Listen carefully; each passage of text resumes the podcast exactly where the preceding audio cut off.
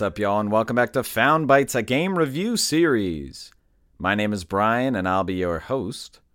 If you don't know about us, we're all about testing out and finding small, high quality video games. This is a podcast that aims to respect your time and money as a gamer and a consumer by sifting through storefronts and sales to find the gems that may be worth your precious resources. If you're interested in reaching out or helping out, Feel free to email us at foundbytesgrs at gmail.com, tweet at foundbytesgrs, and also rate and subscribe to us on whatever podcast feed you're using. Also, don't be afraid to leave some comments. If you're a developer who would like to participate in our Spotlight interview series of special episodes, please reach out through any of our channels. We would love to hear from you. But enough about the show. Let's get into our next game.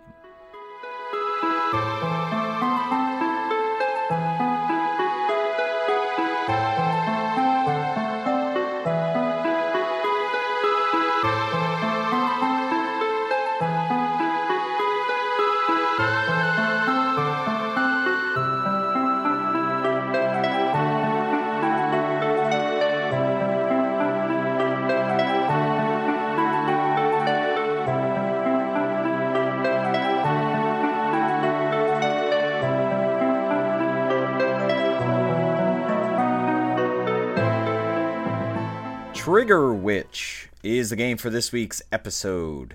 Trigger Witch is a top down twin stick action adventure game. Some comparable games, so there's a lot of DNA from Zelda Link to the Past in this game. Uh, a lot of kinetic gameplay from Hotline Miami, some similarities, and also Under Dungeon, a game that we've reviewed before. Release dates. This was originally released in July of 2021 on PS4 and 5, Xbox One, and S and X, and on Switch, and in May of 2022 on PC. The game was developed by Rainbite, which is a small team from New Zealand. So shout out to New Zealand. And they do have one previous game called Reverie. I have not played it. And the game was published by Eastasiasoft, which is a big indie publisher, and some games that we may have talked about before, like Chasm and Scott Fold, uh, Shrouded Insanity. The game was released with a physical edition on PS5 and Switch, and I believe it came out at launch. And that was through Play Asia. So I'm not sure the exact relationship between Eastasiasoft and Play Asia.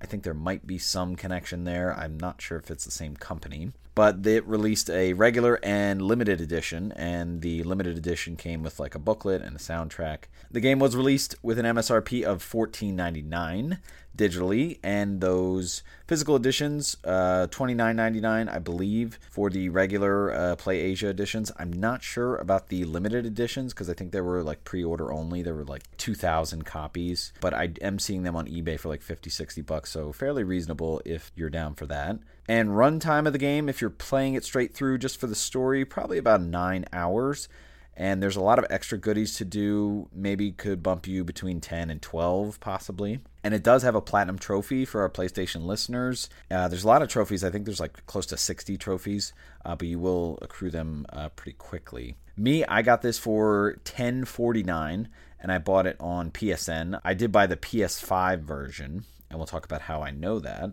And I beat this game in around nine hours and there is a little kind of uh, end game like you can mess around walk around after you beat the game. And so i might go back and uh, kind of get some of these extra trophies. I'm not sure if i'll go for the platinum. I may have missed something. And the game was recommended to me by colin moriarty from sacred symbols and we've talked about Colin before and a lot of his game recommendations. This one is interesting though because I think he knows the developer and he actually got the game for free and he did disclose that when he talked about it, but it was a name that stuck with me and so um, when I saw it on sale on PSN, I decided to jump in.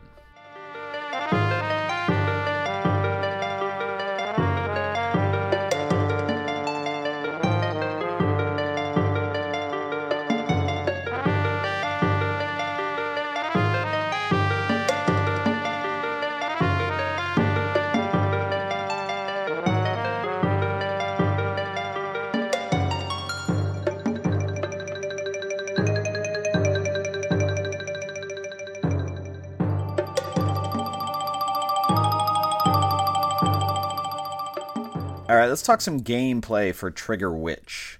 So this is a combination of three eh, vague genres. So open world adventure, uh, dungeon crawler, and also like bullet hell. So a lot of kind of marrying of those three subgenres or sub subgenres. But let's start with talking about the basic move set. So your character, you can walk around with her. Uh, there's no run but she does have a dash button so you can dash and kind of like zoom past enemies or like zoom over hazards but there are only two of them available and they have like a cooldown. So if you're like looking at the hud where her health meter is you'll see like these two circles and when you use a dash it like depletes one of them and then if you wait it can rejuvenate but then you have a second one. So you can dash twice at a time but you have to wait for them to cool back down and then there's going to be aiming and shooting and this is where the twin stick aspect of the game comes because as you're walking around and moving the left joystick, you're using the right joystick to aim where you're going to be shooting. The name of the game is Trigger Witch, so there are going to be guns, and that's kind of the claim to fame,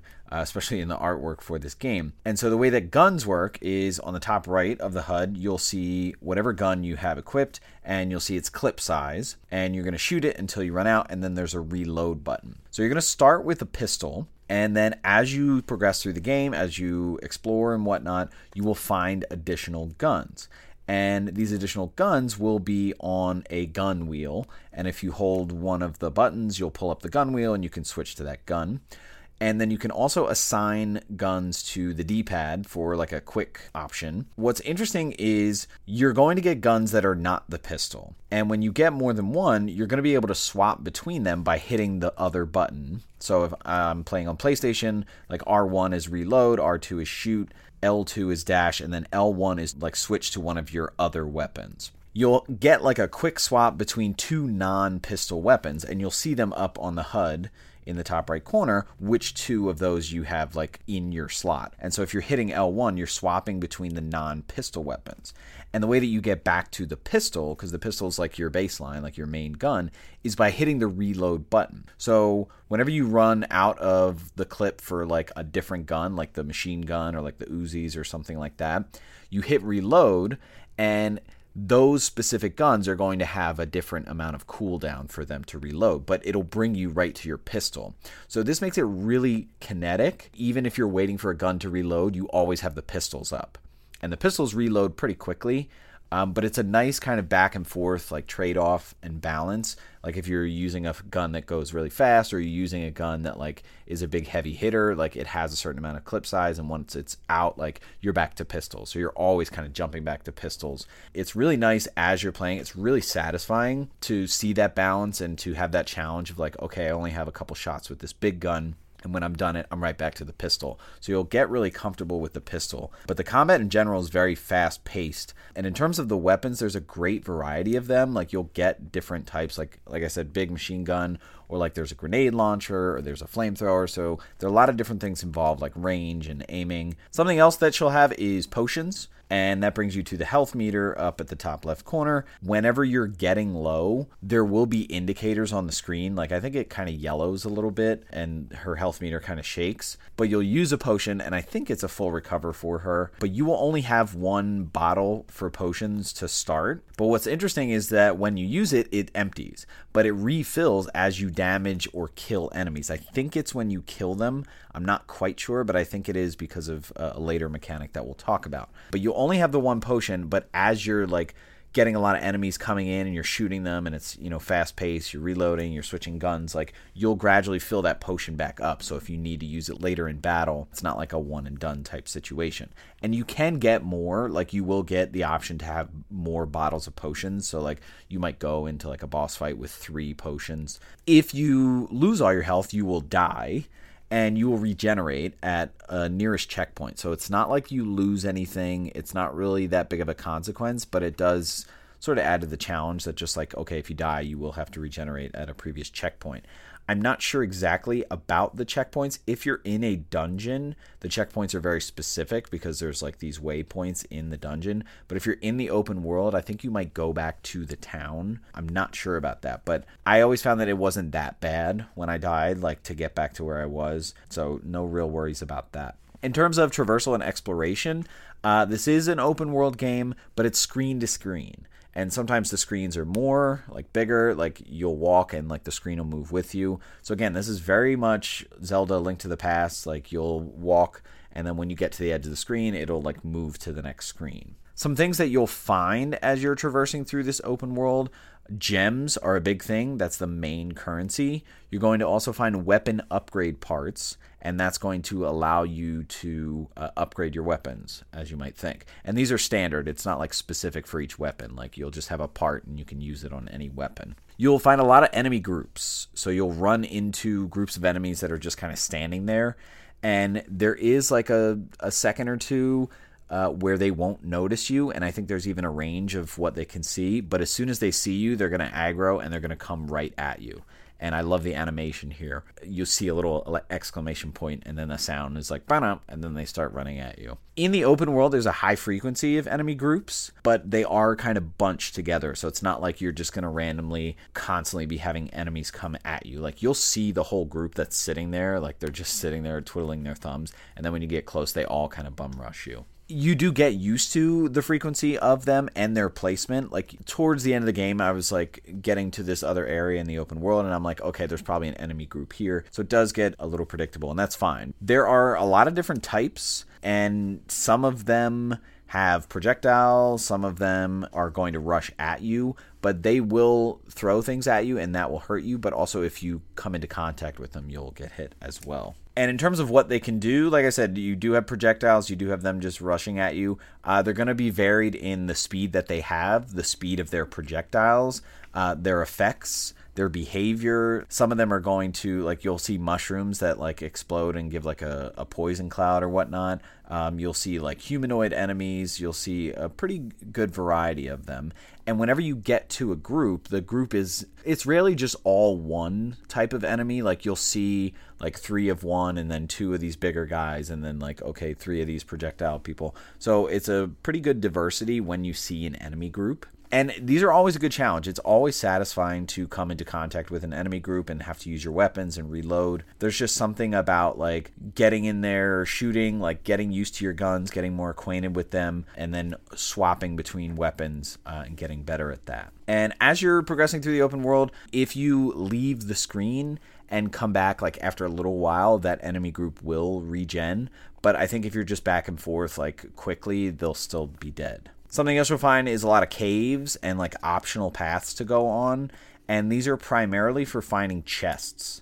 And chests are either going to contain gems or parts for weapon upgrades. So there's really not that much in terms of different things to find. These are going to be the main things that kind of get you going gems and parts. You also have shops. And as far as I can see, there's really only two types types where you can upgrade weapons, and then types where you can do like potion upgrades, or also at the same one, I think it's like you're buying maps for secrets. And there's really only two locations for these. Uh, there's one in the main village that you start in, and then there's a later village that you find. In terms of weapons, when you go to this shop where you can upgrade weapons, you'll see that each weapon that you own has four different things that you can unlock. And so the weapon parts that you'll find will unlock the ability to upgrade one of these four categories. And so every weapon has the same four categories, which makes it very simple. And those categories are damage, fire rate, reload speed, and clip size. And so you can upgrade these four aspects for every one of your weapons as long as you get a part that unlocks it for that weapon. And once you unlock it, you have to kind of spend gems to check all of the boxes. So you can max upgrade weapons. Like, for example, I max upgraded the pistol. They all have a varied amount of like how many spaces to upgrade damage or how many spaces to upgrade clip size, uh, and that's very specific to each individual weapon. But once you do max upgrade your one particular weapon, it starts to get specialty things. So I haven't noticed this for too many, but I definitely noticed this for the pistols. You get two of them. And I think that like either increases the rate of fire or something like that. I don't know if it's just visual, but I definitely noticed like, oh wow, she has two pistols now because I max upgraded the pistol. Uh, so that's really cool. And I think I also did that for the shotgun, which is really dope. As we're talking about traversal, let's also talk about the map. So the map, again, very Zelda Link to the Past. So you will have an overview map. It's not that big, and what you're going to see is a lot of detail for like the paths that you can walk and it's very accurate with what's in front of you again, much like a link to the past, like you can see, oh, I can go over there, but not over there. There's a cave there. So all those things will be visible when you're looking at the map. But the main thing is that anytime you have an objective, it's marked with a big red X. And you might have a situation in the game where you have multiple objectives or multiple dungeons to go to, and you'll see those red X's. So you never really have to worry about where you need to go because the map is always communicating that to you. So that's really good. Something else you can do when you're on the map is teleport. And this is different depending on if you're in the open world or in a dungeon. So, if you are in the open world, you can always teleport back to your house, which is where the first village is. If you're in a dungeon, though, the dungeon will have waypoints. And typically there are six waypoints, although some dungeons have less. And when you get to like a checkpoint waypoint, it's like this spinning kind of colorful fan that's on a pedestal. It's really weird, but it, it's very obvious. And you can transport between waypoints inside of a dungeon. You can also look at your inventory. Your inventory just shows like if you have particular keys for a dungeon and how many, or like specific like quest items uh, to be able to traverse certain things. I didn't really look at this. I don't even think you can get a lot of information from it. It's more just visual. And as you're progressing through the game, like I said, you will see the main objectives on the map with the X. So you can always follow that X. But basically, the ebb and flow is going to be you're going to go into a particular dungeon, and then you're going to go probably back to the village and upgrade and stuff like that. And then you might need to go to another dungeon, or another red X might pop up. And so the game is super linear. Uh, you're really not going to get lost in this game. But let's talk about dungeons. So there are only about four or five in the game. There is one that's like an intro dungeon, so I'm not really counting that. But these are pretty basic, like what you would expect, again, from Link to the Past or Under Dungeon. A uh, lot of similarities here. It's a lot of room progression and finding particular keys to get through to another spot in the dungeon. There will be some light puzzling, nothing that really is going to have you banging your head against a wall. But as you get to later dungeons, the puzzles get a little more intricate. And I like this, but it's, again, not anything overwhelming. Like I said, there are those checkpoints and warp points.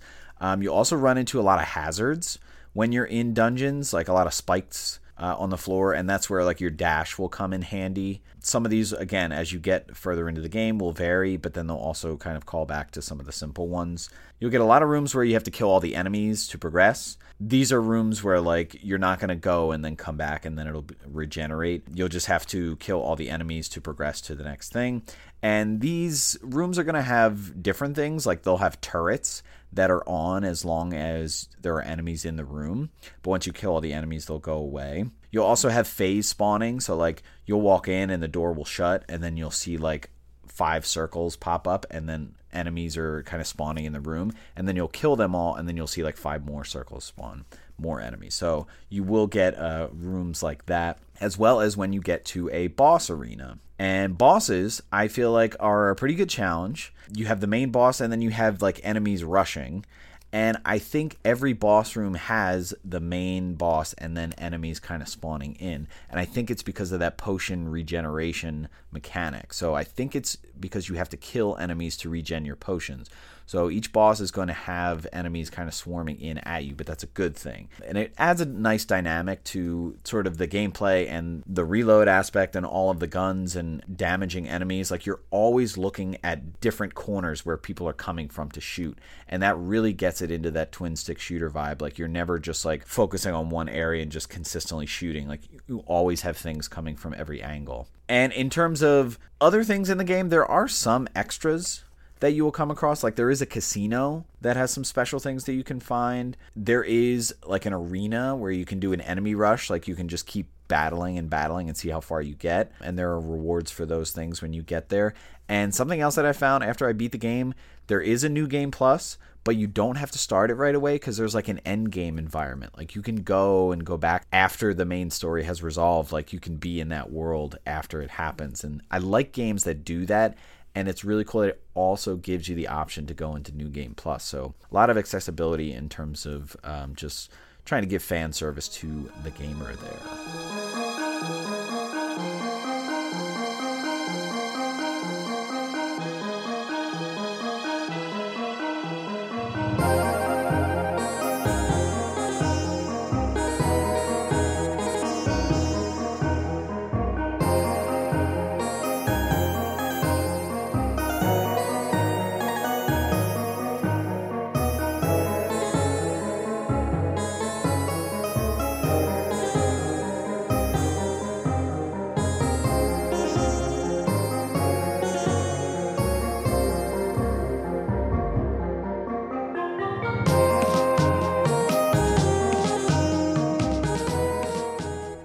talk about the vibe of Trigger Witch. So I've said it a bunch of times, but this game just oozes Zelda Link to the Past, especially in how it looks. So let's start with talking visuals. There's a lot of color in this game, whether it's the ground or like the mountain ridges that you're walking around or the enemies and the characters. And there's a nice little kind of dichotomy with those colors there because the ground and ridges are sometimes like fall colors, like auburns or browns or, or strange like that. And then the enemies are like really popping, like bubblegum colors, really cutesy type stuff. And so I like the contrast there. The landscape is super mountainous. I really think in a lot of ways it is literally the exact Link to the Past features. Like you'll walk up to like uh, what looks like a mountain or like a ridge or something like that, and you have to go around it to go up. There's caves, there's hills and, and ridges. Like everything looks exactly like if if you were in Link to the Past, and I think that's. Uh, definitely an ode to that game, and especially if you're someone who liked traversing that open world, you're really going to like traversing this one and the game is pixelated, uh, but it's nice. Like I said, the colors really pop, especially with the characters, and the characters will have those colorful sprites. But then when there's dialogue, like their busts will pop up and uh, look really nice, and have some good emoting and facial expressions in dialogue. So a lot of animation there. In terms of audio, as soon as you start up this game, I got Final Fantasy VI vibes right on the main menu. A lot of odes to great SNES games. I really love this soundtrack. I think it brings back a lot of nostalgia, especially if you're someone someone who loves those like JRPGs, those Super Nintendo ones. And in terms of sound effects, uh, really like what's going on in the game with sound effects, like the enemy alerts, like when you alert a group of enemies. I really like how battle starts and, and the music for battle picks up. The noises of the guns and the reloading is so effective. It really makes you feel like you have a whole arsenal and she's just shooting and ripping bullets. It's really, really good in terms of themes and narratives, this game really leans heavy into the gun aspect. I mean, there's almost like this religion where they're praising ballisticism as if it's like this revelation and like they worship it. But even as you kill enemies, like their blood splatters when you shoot them it's really graphic, especially because the enemies are like such random shapes. Like some of them are like rolling giant balls, or some of them are like black mages in hoods, or like some of them are like little Goombas. Um, so it's really just funny to watch their blood splatter as you shoot them with like a shotgun. But the game in general is very tongue in cheek. It's you know, very self deprecating. Like it understands, it doesn't take itself too seriously, uh, which is funny because it leans into like this gun toting, almost GTA aspect. But there's also this strange aura about like the fact that they're witches, but they don't use magic. Like magic is a no no, and that'll come up in the story. But in terms of the characters and, and how you learn about the story, really good dialogue. There are some dialogue options that make it fun and interesting. I really like the characters. They're pretty fun. They have personality. Again, they don't take themselves too seriously. There's a lot of like funny moments and, and good dialogue there. There's only like 10 characters in the game, not even. So you don't really have to worry about remembering who people are. Like you just talk to villagers and they're just kind of nobodies. In terms of the society and like the characters and what they're a part of, there's this matriarchal society, which is very similar to Timespinner. You know, as the game progresses, the idea of like maybe someone was deceiving you about what the situation is or you know this who is the real enemy or like getting perspective as you progress through the game. You know nothing new and certainly something that happened in Timespinner but it definitely takes itself less seriously. So less serious than Timespinner. I really love the story and the characters in Timespinner and that was kind of heartfelt. This takes a lot of that but kind of plays it up more comedically. Um, some simple lessons as you get through like you know friendships and whatnot has some cuteness but when you beat the game, there there is a serious Deus Ex Machina at the end. I will say something that just threw me. I was not expecting, but a lot of fun, a lot of fun vibes in this game.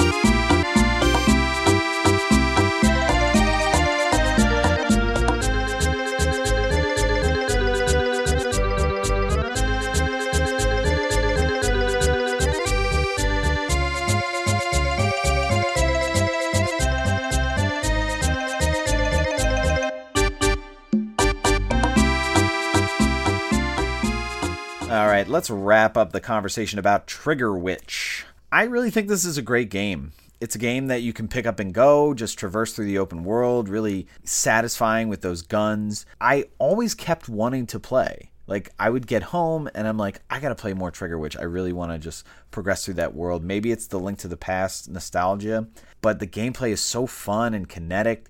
I really liked whenever there was enemy encounters. I never avoided enemy encounters, which is really interesting because I know in a lot of adventure games, like if you're tired of it, uh, you'll kind of just not want to waste your time there. But the weapon variety, the upgrades, like I liked paying to upgrade my weapons and seeing how much damage they do and then like wanting to specialize like i really wanted to get the shotgun but then also have a longer range weapon so i could go back and forth with them whenever you had a rush room like having waves of enemy come in and and something else that was interesting is again I played it on PS5 and it really takes advantage of the DualSense controller, like the trigger button for shooting guns, like it has that pullback to it, which is really, really satisfying as you're shooting and as you're dashing.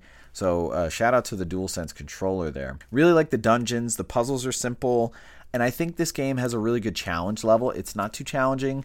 I did die a few times, I will say, especially in the dungeon or in a rush room or at a boss, but I didn't feel like there were really any consequences, so I just kind of jumped back up and I wasn't that far. I think it's a short and sweet game. Again, I got through it in nine hours. This is like a, you know, Link to the Past style open world adventure. Um, but you're in and out and it's a linear game. It has some extras if you want to get into that. And the Platinum Trophy I think seems doable and fun. I don't know if I'll be able to get it, but I may try. In terms of value, I think 15 bucks is great for this game. But if it's ever on sale, it's an absolute no-brainer. Again, it's got a lot of charm, a lot of nostalgia for SNES games, especially Link to the Past. If you were a Link to the Past fan, and I know many people that were, you owe it to yourself to jump into this game because it has a more kinetic, more modern vibe to it. And so I really recommend this game. All right, that's going to do it for this episode. Stay tuned for our next episode to see what new game we found for you.